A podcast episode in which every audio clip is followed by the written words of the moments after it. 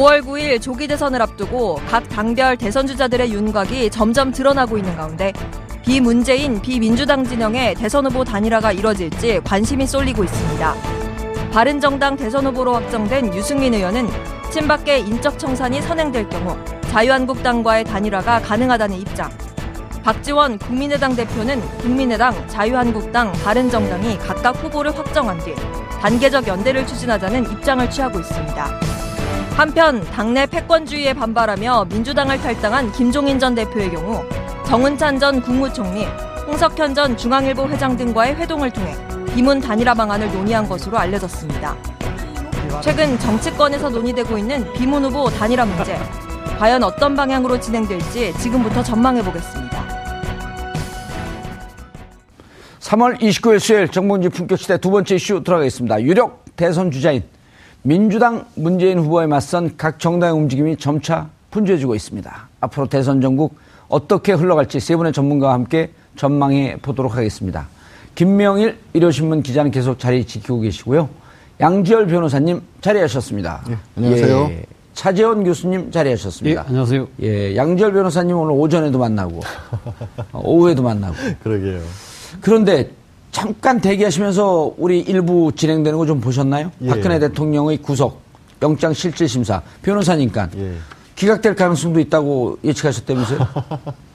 아니 제가 뭐 이게 진짜 농담으로 드리는 말씀이 아니라 아니요, 아까 왜? 마지막 일부 끝나실 때 박 전 대통령의 실제 생생한 모습을 처음으로 보는 사람이 판사가 될 것이다. 영장 담당 판사, 예. 판사가 순간 걱정이 드는 게 이 그때 나오는 질문과 답변에 대해서 박 전 대통령이 제대로 이해를 못하거나 혹은 완전히 상, 상상 그 상식에 어긋나는 어떤 발언을 할 경우에 이게 형사 책임은 책임 능력을 있느냐. 그러니까 이 사람이 아하. 형벌을 받아서 그거를 자기가 아 내가 잘못했다는 걸 반성할 만한 능력이 없다고 혹시 판단이 되면 그걸 이제 형사 처벌 안 하는 경우도 있거든요. 제가 정말로 그냥 농담 반 진담 반 혹시 판사가 봤었을 때 박 전 대통령이 이 범죄 사실에 대해서 인식을 전혀 못하는 게 아니냐라는 이유로 혹시 다른 생각을 하실 수도 있다는 얼핏 그런 생각까지도 들었습니다 사실은. 그 정도는 아니지만 우리가 이제 그 중학교 고등학교 때 형법 배우다 보, 그법 배우다 보면 금치산자 한정치산자 이런 표현들이 나오잖아요. 예, 그 민사에서 나오는 거죠. 아, 민사에서 형사에서도 그런 게 아니, 적용이 그런 게? 적용이 예를, 예를 들어서 얼마 전에 신격고 롯데 총괄 회장 같은 경우 예. 고령 때문에 재판정이 나오자마자 내가 여기 왜 와 있느냐 내 회사인데 왜 나를 갖고 재판을 하냐 이런 얘기하다가 결국 30분 만에 판사가 나가 있으라고 한 거 아닙니까? 아, 재판을 정상적으로 받을 수 없는, 없는 상황이다. 심심미약의 상황. 예, 예. 그런 얘기도 했었다 이런 건데 물론 그 정도는 아닐까라고 저는 믿습니다만은 그 동안에 보여준 모습이 실제 모습을 워낙 아무도 모르잖아요 사실은. 예. 그래서 그리고 아까 일부에서 다루셨겠지만 그거 영장 담당 판사 앞에서는 변호인이 끼어들어서 얘기하는 게 아니거든요. 예. 딱, 딱 1대1로 얘기를 해야 되기 때문에 어떤 일이 벌어질지 모르겠습니다, 진짜. 오, 진짜 변호, 변호는 겁이 도록 나네요. 아니, 왜 겁까지 나세요? 아니, 내가 옛날에 그 실질심사 받을 때 그럴 걸 왜 안 했나. 그래. 아, 그걸 꾸며낼 수가 있겠어요, 사람이. 그걸. 아니, 또 연기력이 뛰어나고. 연기까지 그 정도까지 되세요? 저 연극 배우 출신 아닙니까? 왜 그러세요? 자, 어, 이제 2부 주제로 넘어가죠. 김명일, 어, 기자님. 네. 지금 오- 주제가요, 이제 이런 거예요. 각 당의 주자들이 거의 결정이 나요. 네, 그렇습니다. 더불어민주당 문재인. 이변이 거의 없죠. 그렇죠. 오늘 이제 그 충청권 결, 결론이 날 텐데 충청권 지나서 영남권, 수도권 하면서 수도권은 거의 뭐 호남권하고 비슷하게 결론이 나올 거라고 보고. 그렇습니다. 자, 그럼 1차에서 결선 안 가고 끝납니다. 네네. 그 다음에 안철수 국민의당 후보. 네. 그 다음 바른정당 유승민으로 결정이 됐고. 네. 자유한국당 홍준표 지사로 대체로 되는 분위기고. 그렇죠. 이렇게 되면, 이렇게 되면, 문재인 후보를 제외한 나머지 분들은 거의 아주 미미한 주- 주자들이고, 네, 그렇습니다. 안철수 주자만 이제 좀 그, 그나마 급이 조금인데, 거기도 문재인 지지율에 비하면 반도 안 된단 말이에요. 그렇습니다. 이러면 후보들이 하나로 묶는 이런 작업들을 하지 않을까?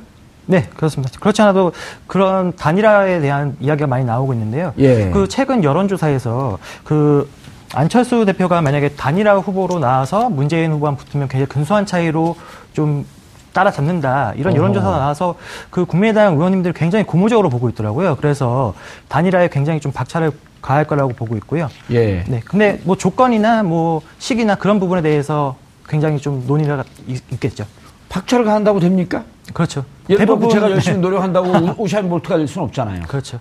대부분 좀 결국엔 좀 힘들지 않겠느냐 그런 좀 전망하신 분들 많이 기대는 있고요. 있지만 결과는 단일화는 좀 어려울 것이다. 네, 너무 정체성이 좀 다르다 보니까 음흠. 네 그렇죠. 예.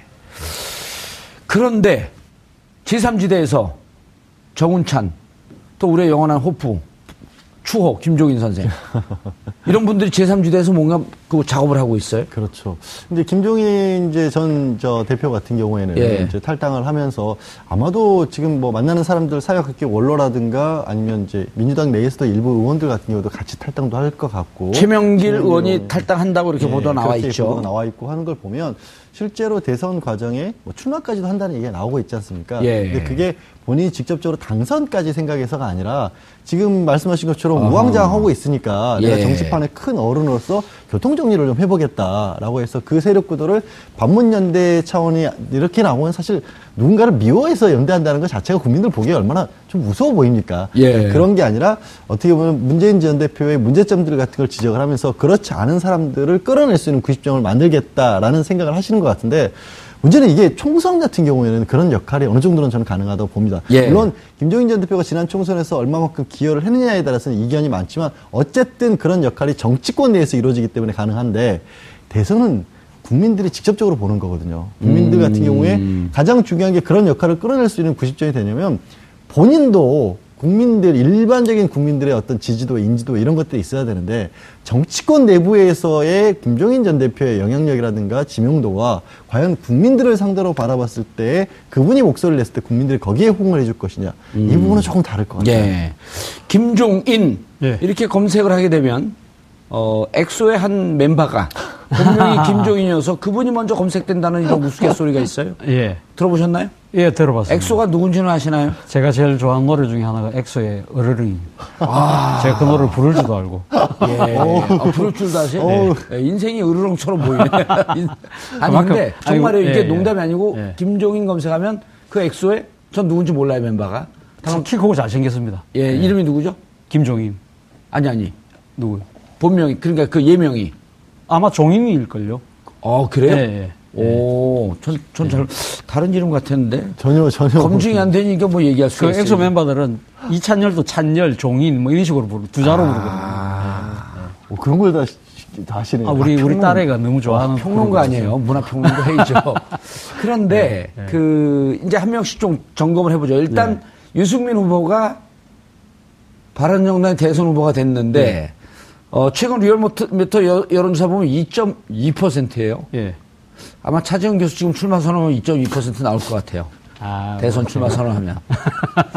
한번 해볼까요, 그러면? 예. 그, 아, 그리고 심상정 후보는 2.9%. 예. 정의당보다도 밀렸는데 예. 왜 이런 현상이 빚어지는 거예요? 바른 아무래도 바른 정당 자체의 그 정치적 포지셔닝이 조금 애매모호하다는 거죠. 사실 뭐 이 바른 정당이 사실 그이 새누리당에서 탈당에 놓음으로써 사실 탄핵이 박근혜 전 대통령 탄핵이 이루어지는데 결정적인 기여를 했습니다만은 그렇죠. 그 과정에서 정치적 대립각을 세우는 것은 더불어민주당과 국민의당 이 한쪽은 자유한국당이라는 이 양대의 틈바구니 속에서 자신 정치적 포지셔닝이 좀 애매하게 된 상황이 된 거 아닙니까? 그리고 예. 사실 내일 지금 박근혜 전 대통령이 구속영장 실질 심사가 있지만 바른정당은 그냥 불구속 정도 해도 되는데 이런 정도의 좀 정치적으로 상당히 각이 안 서는 행태들, 애매모호한. 아. 행태를 하는 거죠. 그러다 보니까 국민들이 저, 저 당의 정체성이 뭐야? 이런 생각이 들 수밖에 없는 거죠. 물론 이 바른정당의 지금 목표는 참보수를 하겠다는 거지만 그러나 이때까지 대한민국의 보수를 자처했던 분의 입장에서 본다고 한다면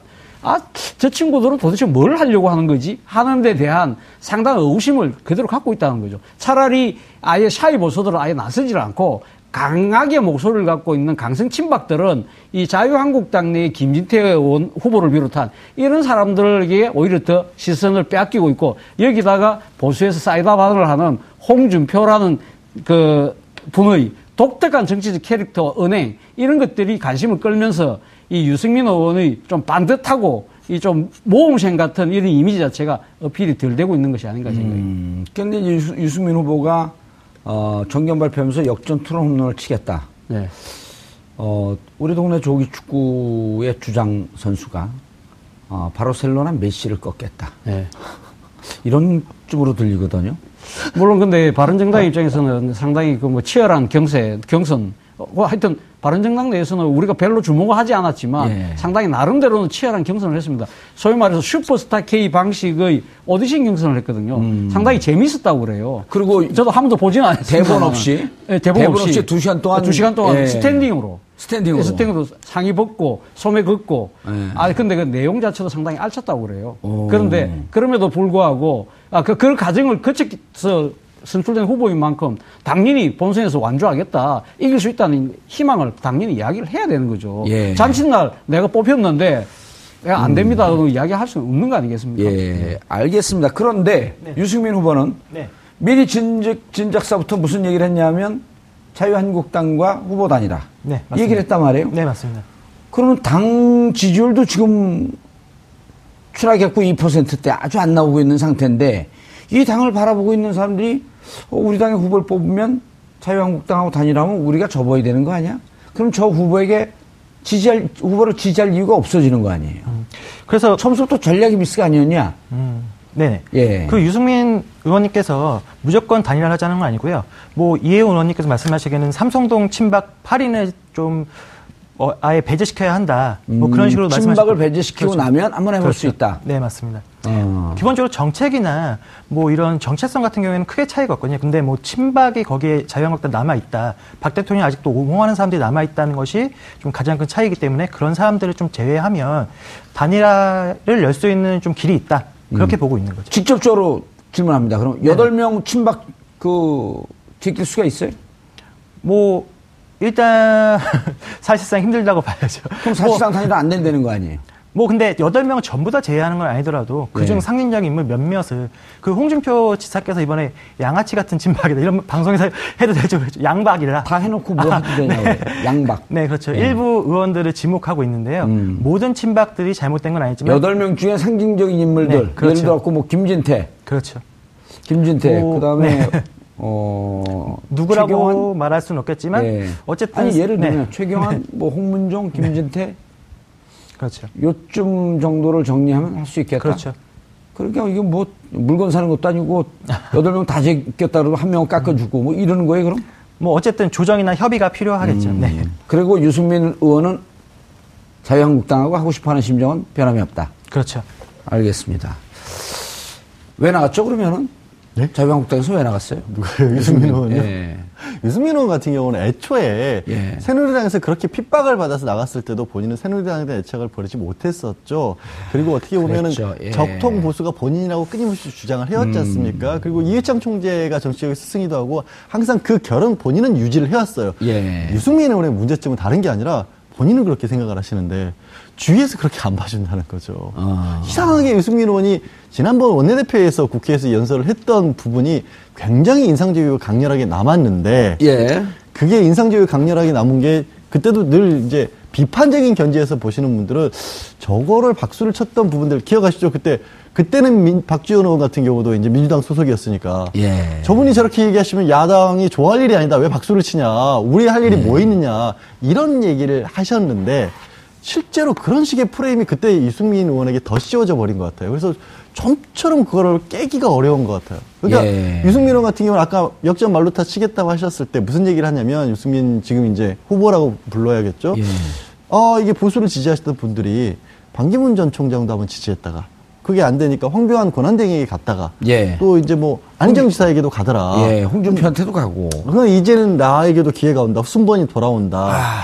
근데 이게 이게 제가 말씀드린 것처럼 유승민 의원 같은 경우는 그런 식의 검증이 끝난 인물이고 나머지 인물들은 어떻게 보면 새로운 인물이었던 거예요. 근데 이분은 그런 이미지를 이미 갇혀 있는 자신만의 이미지를 벗어나기가 어려운 거예요. 새, 아, 나 유승민 새라 사람이에요. 이게 안 생기잖아요. 웬만해서는.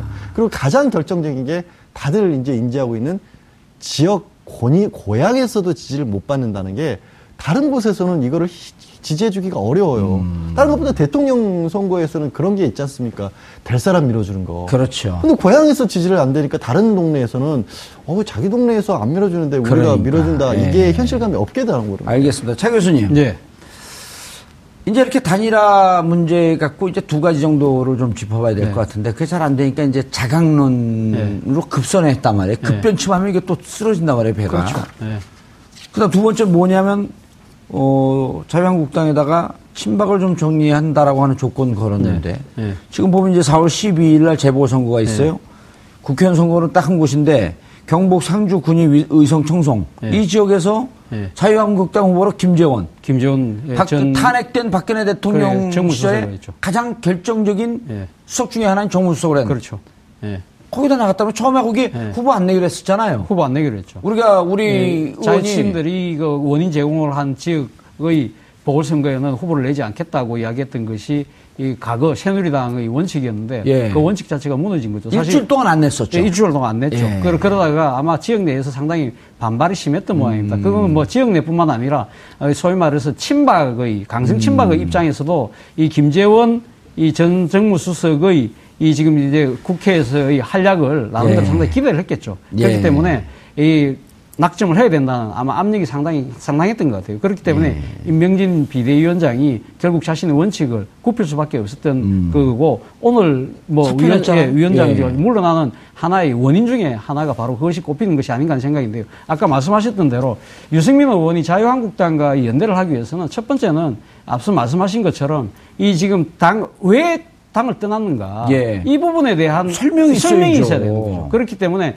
지금 그것이 달성되기 위해서는 이, 이 자유한국당 내의 친박 청산이 승결 과제죠. 그러나 실질적으로 생각해 보세요. 이번에 31일 날 지금 홍준표 후보와 김진태 후보가 아마 제 생각이 지금 흘러가는 국면으로 봤을 때는 홍준표 후보가 될 강- 당선될 가능성이 상당히 높습니다. 예. 그럼에도 불구하고 김진태 의원의 득표력도 꽤 만만치 않을 거예요. 그렇죠. 그날 또 특히 공교롭게도 박근혜 전 대통령이 구속 여부가 결정되는 날입니다. 아. 만약에 구속이 됐을 때는 친박의 지지층이 더 결집할 가능성도 있거든요. 그래서 만약에 6대4 비율로 한 40%까지 득표를 했다. 음. 그런 상황에서 아무리 홍준표 후보가 이 당의 후보가 후보가 된다고 돼도. 하더라도 어허. 그걸 마음대로 당 정리를 할 수 있겠습니까? 예. 그리고 또 그 문제도 있지만 또 하나 문제.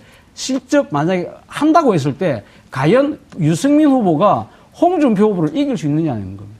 실질적으로 아, 지지율을 보시면 할 상당한 때. 차이가 나잖아요. 아. 그러면 어떻게 이길 수 있습니까? 이 어떤 식으로 하든 한 번의 토론 하고 바로 여론조사로 할 수밖에 없는 음. 사람인데 이 짧은 시기에 이 상황을 역전시킬 수 있느냐? 그러면 고스란히 이 바른정당을 그냥 그 예. 자유한국당이 뜯어 바치는 그런 행동이 될 가능성이 높다. 예. 이게 바로 딜레마가 있는 거죠. 알겠습니다. 김명일 기자님. 네. 바른정당은 대통령 후보를 만들고 아주 멋지게 경선했다고 실제 멋졌다 그래요? 네, 맞습니다. 그본 사람들에 따르면 뭐 네네. 시청률 얼마나 나는지는 잘 모르겠지만 그런데 대통령 후보까지 만들어 놨는데 네네. 유승민 후보는 후보 단위라 자강론 여기서 왔다 갔다 하고 네. 대부분이 수- 수도권 의원들이 많단 말이에요. 33명인가 34명 네, 그렇죠. 의원 중에 수도권 의원들이 많은데 그분들은 지금 후보 단위라 할 거면 뭐 하려고 나왔냐 우리가. 네, 그렇죠. 정말 참 보수를 세워야 된다라고 하면서 다른 입장을 하고 있는데 지금 바른정당 오히려 내부 사정이 더 복잡하지 않나요? 일단 유승민 의원께서도 단일화만은 고집하시는 건 아니고요. 이번에는 단일화 집착하지 않겠다. 단일화하려고 대선 후보 나온 것 아니다. 이렇게 언론하고 인터뷰를 하셨습니다. 아하. 네. 예. 네, 그래서 단일화보다는 일단 당분간 자강론에 집중할 것으로 보이는데요. 근데 어찌됐든 대선에서 자강론만 고집하다가 별다른 소득을 얻지 못하는 것보다는 음. 뭐 연정이나 뭐 개헌이나 그런 부분에 대해서 좀 소득을 얻는 게 낫지 않겠느냐. 음. 뭐 정치라는 게 항상 최선보다는 뭐 차선 그 당의, 최대한의 입장, 당의 입장입니까? 당의 입장은 아니지만 저, 그 유승민 의원이 인터뷰 내용을 보면 그런 부분을 충분히 유추할 수 있는 그런 부분입니다. 네. 아, 단일화 아니고 자강론으로 가지만 어쨌든 또 대선이라고 하는 국면에서 네네. 신뢰를 취하는 그렇죠. 당의 입장을 좀 가, 져가겠다 그렇죠. 알겠습니다. 아, 지금 뭐 바른정당이 중심이 아니고 오히려 그 아까 근데 차재현 교수님 얘기할 때 갸우뚱갸우뚱 하셨어요? 예? 동의, 동의 할 수 없다는 얘기. 아니, 아니, 동의할 수 없다기보다 지금 예. 유승민 의원이 가지고 있는 차지가 참 안타까워 보기도 해서 예. 저도 그분 같은 경우는 이제 다 그런 건 아니지만 상당히 그 공감 가는 말씀도 많이 하고 음. 흔히 저평가 우량주라는 얘기를 굉장히 많이 하지 않습니까? 주변에서. 그런데 그리고 대구 경 대구가 지역구라고 하는 그 한계도 못 그, 뛰어넘는 것 같아요. 그거를 또 못 뛰어넘는 것 같고 이게 자강론에서 약점이 딱 하면 지금 예. 자강론으로 어떻게 보면 좀 승기를 잡아가고 있는 분이 안철수 전 대표지 않습니까? 예. 어, 요즘 힘있게 가요. 목소리가 바뀌었잖아요, 일단. 아, 안철수입니다. 이런 거딱 나오시는데. 어허. 그 가능성이 있는 게 안철수 전 대표 같은 경우는 어쨌든 지금이 탄핵 정국이 이어지면서 전반적으로 적폐청산이라든가 진보적 가치에 대해서 사람들의 관심이 딱 쏠려 있다 보니까 예를 들어서 그 부분이 한 7, 80%가 있고 나머지 도저히 안 되는 어떤 강성 뭐 오른쪽에 계신 분들이 있고 그걸 빼놓고 나면 그 전체 큰 파이에서 안철수 대표 같은 경우 자강론을 키우면 문재인 전 대표와 이게 맞붙는 어떤 형국이 될 수가 있는데 유승민 의원은 이쪽에도 안 들어가고 예. 그렇다면 강성에도 안 들어가 버리는 거예요. 그러니까 완전히 끼어있기 때문에 자강론을 내세운다는 것도 솔직히 저는 그렇게 크게 보이진 않습니다. 예. 안철수 의원 얘기를 네. 좀 해보시죠. 네. 안철수 의원 같은 경우가 이제 어, 안철수 의원, 그다음에 자유한국당 처음에 우리가 이제 그 처음에 말씀하셨듯이 자유한국당, 네. 그다음 바른정당. 네. 아마 홍준표 지사 입장에서는 네. 후보가 된다면 처음에 유승민 후보와 그렇죠. 좀 범보수, 단일화를 예, 단일화를 하고. 예, 그러면서 당에 예. 정말 강성 친박 몇명 칠 수도 있지 않을까요? 칠 수도 있는데 앞서도 제가 말씀드린 대로 그러니까 아마 강승 밖에 상당히 반발을 할 가능성이 높습니다. 예, 그러니까 그러나 뭐또 아마 홍준표의- 바른 정당 정도 할 때는 아마 용인을 하겠죠. 예. 그렇기 때문에 그래서 이제 노는 이유, 이야기 중에 하나가 아마 친박 청산의 상징적 조치로 친박 의원들을 내보내는 것이 아니라 박근혜 전 대통령이 당적을 정량선으로 서로 타협할 가능성이 있다는 거죠. 근데 저게 만약 박근혜 전 대통령이 구속되면요 당원당 유상은 자연 자연 그 정리될 거예요. 아니, 그, 아니, 뭐, 지금, 지금은 아마 다, 다음 건은 지금 이제, 그 기소가 되면 다음 건 정리가 되는데. 그렇죠. 그건 뭐 문제는 이제 출, 출당을 시킬 것이냐 말 것이냐, 음. 당적을 완전히 없앨 것이냐 말 것이냐, 그 부분을 앉아, 그게 상당히 상징적이잖아요. 아하. 그러니까 지금 강승친박 계들의 입장에서 본다고 한다면. 예. 아마 그 정도 타협은 가능할 수 있지만 문제는 뭐냐면 음. 제가 생각했을 땐 그렇습니다. 이 안철수 후보가 그럼 자유한국당과 만약에, 그러니까 만약에 지금 홍준표 후보가 막 범보수 후보 하나씩 됐다고. 합시다. 그럼 예. 자유한국당의 홍준표 지사가 예. 상징적으로 박근혜 대통령이나 아니면 친박계 상징적 의원을 정리한다라고 예. 하는 전제가 있으면 예. 유승민 후보하고 단일할 수 있다. 일차적으로 그렇게 보시는 그러니까 건가요? 그렇게, 그렇게 갈 가능성이 높죠, 사실은. 음. 그래서 유승민 후보를 먹고 그다음에 그렇죠. 안철수 후보를 먹으려고 시도를 하겠죠. 시도를 한다. 시도를 하는데 여러 가지 아마 조건들을 아마 딜을 할 겁니다. 예. 그런데 그래서 놓은 것이 바로 지금 그, 어, 저 뭡니까, 박지원 대표의 3단계 연정론이지 않습니까? 아, 그래요? 3단계 연정론이라는 건 뭡니까? 각 당의 후보들이 1단계에서는 선출하고 예. 2단계에서는 각 당의 정체성을 가지고 이 그 연대를 통해서 한 명의 후보를 드러내고 그리고 3단계 집권을 하고 난 뒤에는 이 대연정의 스타일로 가자는 거거든요. 오. 이 쉽게 말하면 97년도 DJP 연합의 단계를 생각하시면 되는 거죠. 예. 그렇기 때문에 그러니까 서로의 각장의 그, 그 정강 정책을 가지고 정부에 참여해서 서로 권력의 지분을 나누는 형태로 연합 정부를 만들자는 것이 지금 그 이야기거든요. 예. 그러니까 어느 정도 지분을 떼주겠다는 거죠. 아하, 양절 변호사님. 좋게 얘기하면 저게 국민 대통합 화합이지만 예.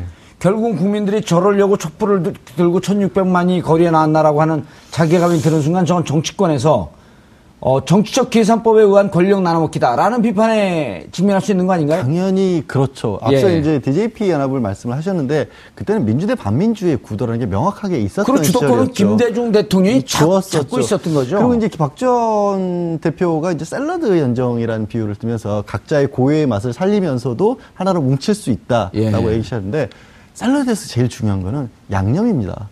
야채를 음. 마구 못 꺼낸다고 그걸 다 먹는 게 아니라 누구는 마요네즈를 좋아하고 누구는 케첩을 좋아하기 때문에 그걸 끼얹는 거에 따라서 샐러드 이름이 바뀌는 겁니다.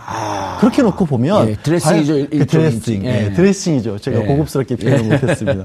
근데 그거를 과연 누가 치려고 할까요? 말씀하셨다시피 DJP 때는 김대중 전 대통령이 확고하게 잡고 갔었는데 자기 칼라로 정부를 운영을 했죠. 그렇죠. 근데 예. 지금은 아니 양보 안 했잖아요. 그래서 그 드레싱을 처음에는 만들어 버리고 개헌론 같은 게 나왔는데 그게 이미 안 됐잖아요. 음. 그것마저도 없어진 상태에서 유일한 드레싱은 문재인 전 대표가 밉다는 것밖에 없어요. 반문밖에. 근데 국민들이 아하. 그걸로 드레싱을 쳤을 때 국민들이 그 야채 샐러드를 맛있다고 먹을까요? 저는 그건 어렵다고 봅니다.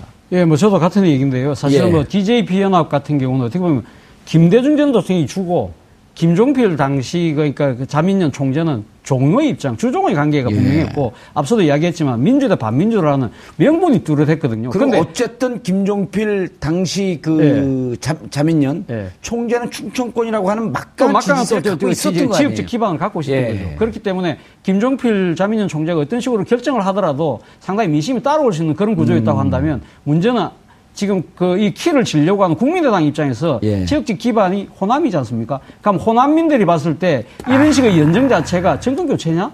이거 뭐지? 예. 저렇게 어떻게 보면 박근혜 국정농단 게이트의 책임 있는 부역 세력들하고 손을 잡는 것이 우리가 바라던 것인가? 이런 부분들에 있어서 상당히 등을 돌릴 가능성이 높다. 음. 그렇기 때문에 지금 안철수 지금 어, 후보가 상당히 망설이면서 스스로 지금 자강론을 이야기하는 그 이유도 예. 그러면서 계속적으로 시간을 끄는 이유도 바로 거기 있는 거죠. 그래서 지금 이거 어떻게 포장을 합니까? 국민에 의한 연대라는 거죠.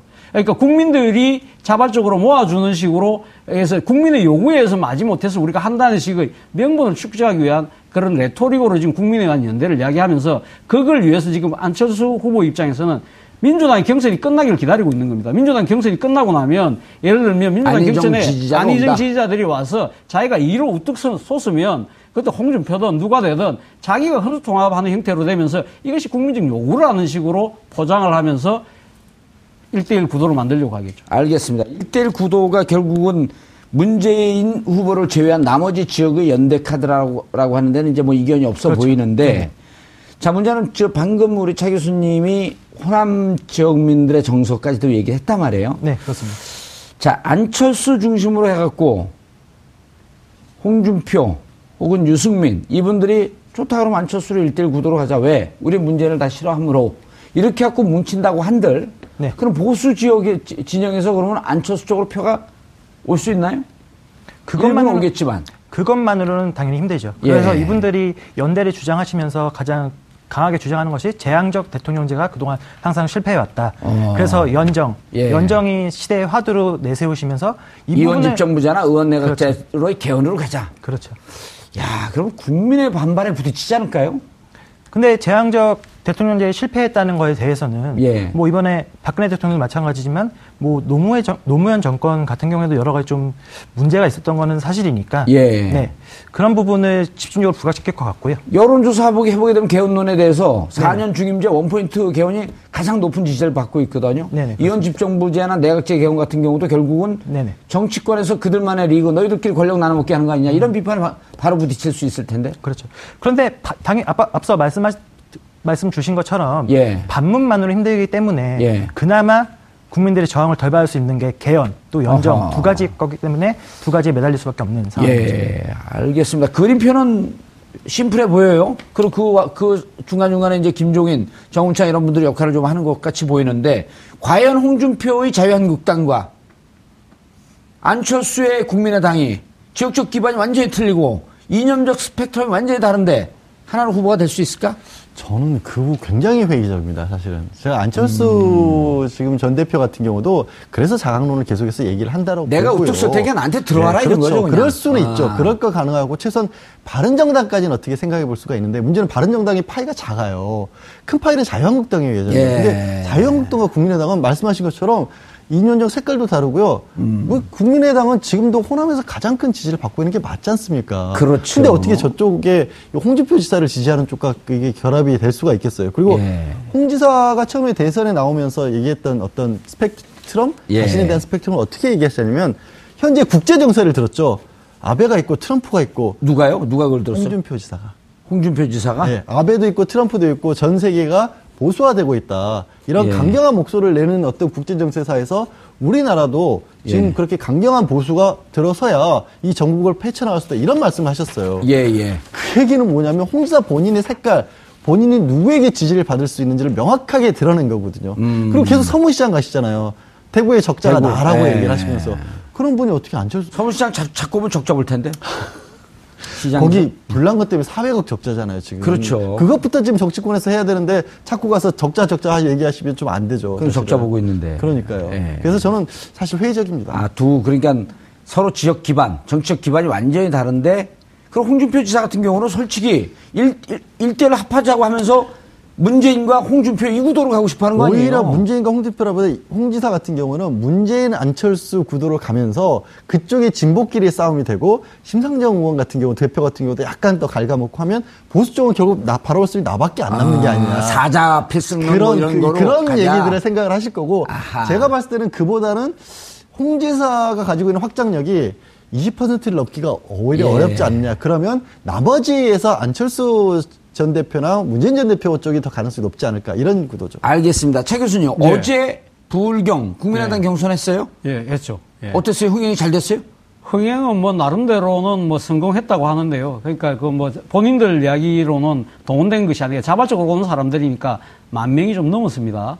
만- 부울경 전체가요? 예, 뭐 부울경 전체가 만 명이 넘어서 예, 그러니까 그 국민의당 평가는 우리가 당 조직이 약한 상황에서 만 명 넘게 왔다면 상당히 성공한 거라고 지금 이 자평을 하고 있습니다. 그러나 지금 어쨌든 주말이긴 하지만 그 호남에서의 지금 그 9만 명이 9만 명이 넘는, 예. 그런 차원에서 본다고 한다면 아무래도 국민의당의 지역적 편중, 지역적 그 그러니까 정당의 그런 색깔 자체가 조금 두드러진 부분은 오게 티라고 할 수 있겠죠. 어쨌든 그 안철수 후보의 고향 아닙니까 부산이 그렇기 때문에 아, 그랬네요. 그렇죠. 예. 어, 안철수 후보는 뭐 주로 호남을 도시고 계시지만 사실은 지금 부산이 자신의 고향이잖아요. 음. 그렇기 때문에 거기서 70%가 넘는 압승을 할 수밖에 없는 거죠. 예. 그렇기 때문에 뭐 저는 순간 만 명이라고 하는 게 생각보다 좀 적게 온 거 아닌가요?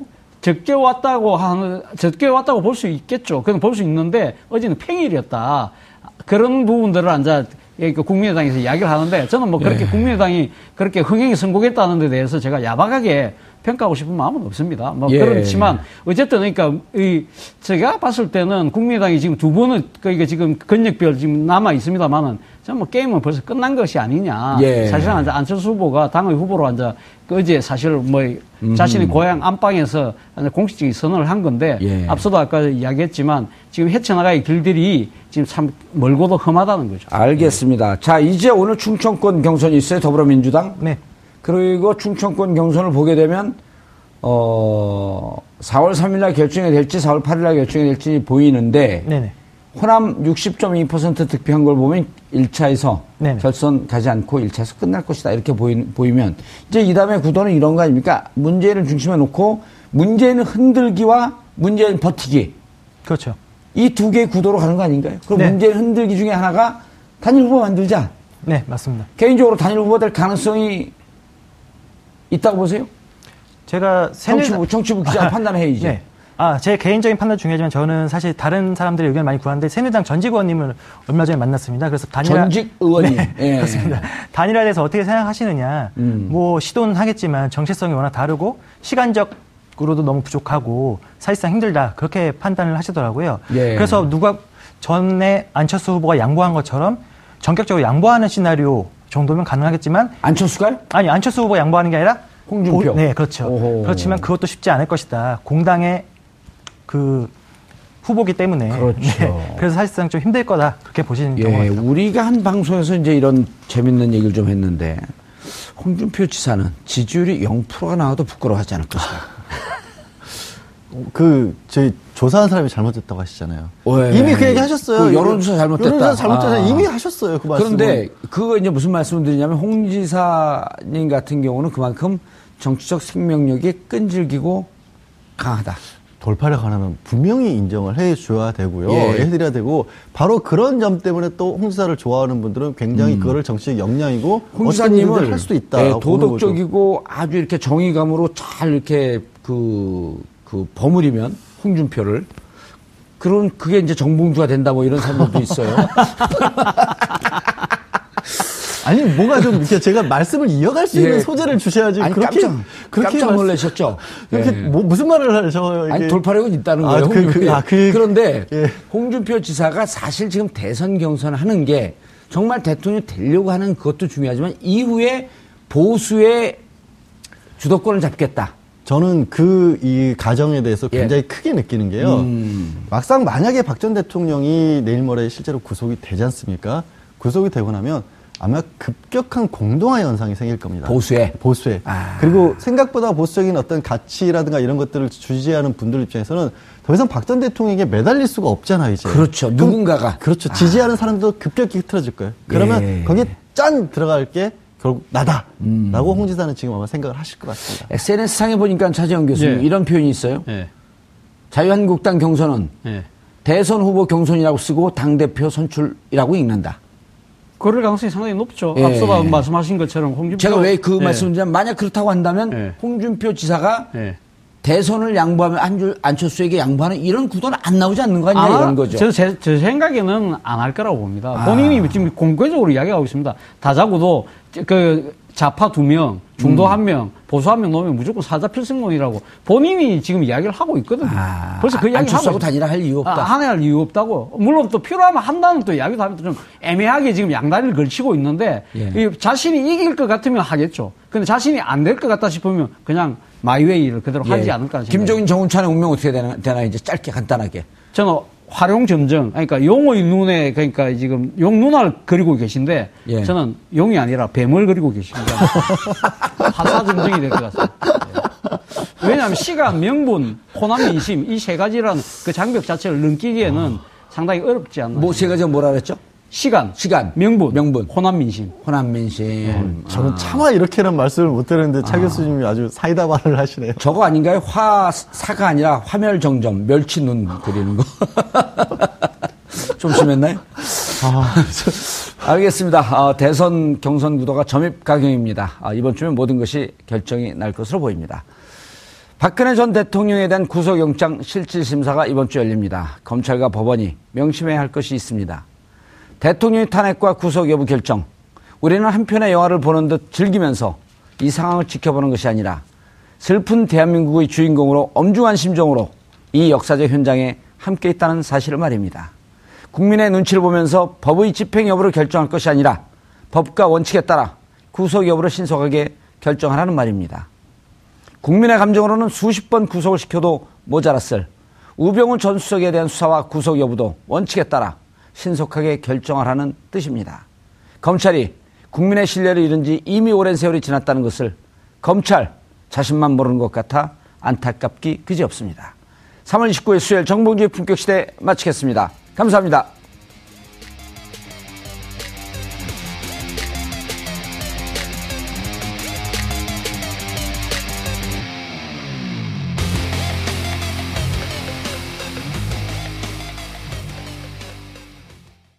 오늘 방송 좋았나요?